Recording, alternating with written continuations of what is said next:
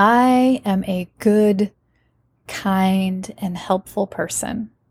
I work hard at creating safe space for people to explore their mind body wellness. And when I received trashy, degrading harassment in response to my content, I quite honestly had flashes of why bother? Welcome to the podcast Unlocking Wellness. I am Crystal McLean, licensed clinical massage therapist and self care coach, and I'm exploring ways to unlock our wellness barriers so that we can create self care independence because we find our freedom when we're living well. Hello, my friend. Normally, it's a more joyful tone around here at the podcast, but I felt it was important to share a recent experience with you today. So, it's easy to become discouraged and disheartened by humans sometimes. Today, I have a story to share about an incident that left me feeling not only discouraged and disappointed, but violated as well. And I thought I'd share my personal reaction, response, thoughts, and process of how I'm dealing with it, just in case you've gone through something similar. So here's what happened. I'd taken a photo of the marigolds in my garden. I had this idea that it would be fun to incorporate them into my new line of self care products that I'm developing. But never having done anything with marigolds before, I thought I'd ask my Instagram family if they had. I set out to create a new blend of intentional massage oils, so I arranged all of my tools and ingredients. I lit a candle, I did a little gratitude and blessing ritual, and I noticed my phone light up. I received a message on Instagram and I saw that it was in response to the marigold question. I was excited to learn what someone else had done with marigolds, but instead of receiving a bit of insight, I received some disturbing sexual harassment. Immediately, my body reacted from my past trauma. I felt nervous and sick to my stomach. I immediately blocked and reported the account. Then I texted my friend who I know who'd gone through something similar. And in that moment, I decided to take my power back. I'd be damned if I let some pervert ruin my day. I've worked too hard to recover from my trauma to let some asshole ruin my day. Now, Crystal, probably even a year ago, would have stopped in her tracks, ruminated over the situation, and binge ate. I thought about these things, but I did not engage in them. I took this as a personal win. Instead, I did some deep breathing exercises. I practiced a little EFT, emotional freedom technique, and even though I'm just a novice at it still, and reminded myself that I am strong and I am safe. And then I got mad as fuck. Why the hell do people need to do this kind of shit? Why is it some people just can't leave others alone? Why do some people try to ruin the goodness that others are trying to bring into the world? Why? Why? Why? Then, in my rage, my brain started to spiral out a little, and I started to think, why bother? Why am I even wasting my time with any of this? I should just become a hermit who doesn't even engage with social media. Then I realized that I was giving the predator power. Then I got even angrier. I started having terrible, violent thoughts towards this person. I could feel myself filling with toxic poison. And again, I realized this was giving the predator power as well. I was losing focus on what I'd set out to do, which was make therapeutic oils, and I realized I did not want to put this kind of energy into my craft, so I took a step back. I took a break. I walked away. I took a long, hard look at the variables of the situation and tried to keep my ego out of it.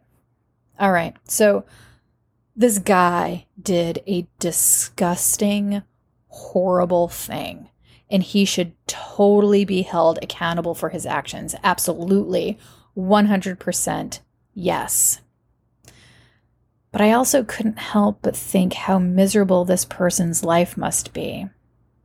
Now, the angry part of my brain was glad that he has a miserable life.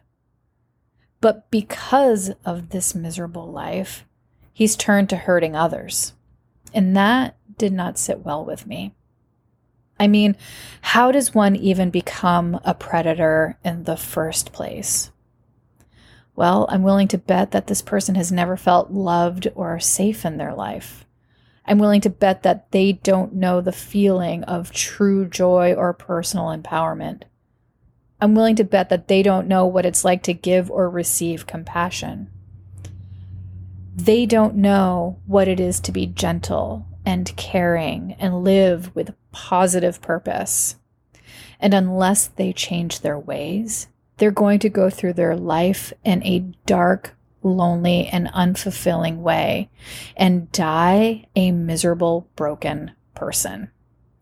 And they're only going to continue to hurt people as long as they are hurting themselves. And you know what? That's sad. That's sad and scary because I know there are a lot of these people out there. And when I think about the enormity of the problem, it makes me feel powerless. And I don't like to feel powerless. So you might be like the angry part of my brain that's shouting, Yeah, but fuck this guy. He should rot in hell. They should all rot in hell. I get it. That seems like an easy solution, right? But simply wishing for that to happen is not going to change the situation, is it? The fact remains that there are countless people out there who are so blinded and misguided by their own trauma, pain, shortcomings, whatever, that they feel the need to darken the light of others. And I just cannot hold on to that amount of anger. It's not good for me. It keeps me from doing my job of showing up as a compassionate human being. It prevents me from living a healthy, fulfilling life. So let me say this it is so much easier for me to move through this life with a compassionate heart than an angry one. It's not an easy thing to do but the end results cause a lot less adrenaline fatigue and indigestion. So it's totally worth practicing. I also want to be very clear I am not saying to not be angry.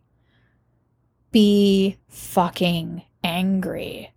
That said, there comes a time when you have to deal with that anger in a healthy way. For me, it's finding the angles around anger with compassion. Investing that aggressive energy into dance or exercise also helps let off some steam and it makes me feel powerful. Spending time writing blogs like this helps me process. I find that if I hold on to that anger for too long, it gets distorted it gets bigger than myself and I don't know how to deal with it. That usually leads me to wanting to numb my feelings, and that looks a lot like food, booze, drugs. Hashtag no thanks. I've worked too hard to process and recover from my old trauma to let this one situation set me back to square one. So, this is a basic rundown of what happened. I went into a fight or flight response. I had a PTSD reaction. I felt angry. I felt scared. I felt hopeless. I felt like giving up. I felt like binging. I felt like not ever wanting to be pretty, charismatic, or smiley again. I filled with rage and wanted to destroy this person. I felt bad about wanting to destroy them. I felt stupid for investing any energy into thinking about any of this at all. I felt like a fucking warrior because I took the time to pay attention to every ounce of it and how it was affecting me. This is all to say, a lot of thoughts and feelings have popped up in a rather short amount of time. So I keep taking side steps when I have the occasional flashback of the images this person sent me the other day. I step out of my ego and I sink deeper into my true self and meditate on the fact that these are feelings and reactions to my temporary circumstance. But ultimately, I have the power to choose how I respond to my reactions. This is the power of consciousness the power of mindfulness and self awareness. I feel grateful for the self care independence that I have created. I feel like I have control and power, even when I'm feeling vulnerable and scale, scared. Let me say that again. I feel like I have control and power, even when I'm feeling vulnerable and scared. That's a big deal. And that is an incredible gift that absolutely no one can take away from me. I own my personal power, despite how weak I feel in the moment. I own it. There's a lot more to me and my life than this moment in time. And I know that if I continue to nurture myself, this moment will pass a lot more quickly than if I continue to give it power. Recognize your feelings. Yes. Sit with those feelings. Yes. Welcome and thank those feelings for keeping you safe because that's what they're doing. That's what they're trying to do. Yes, yes, yes. Harness the energy from those feelings and transform it into your own personal power. Absolutely, yes. You, my friend, are bigger and better and stronger than any bullshit that's ever been thrown at you. You might feel tired, vulnerable, maybe even scared, angry, or confused, but that's just your gorgeous brain trying to make sense of everything you've been through.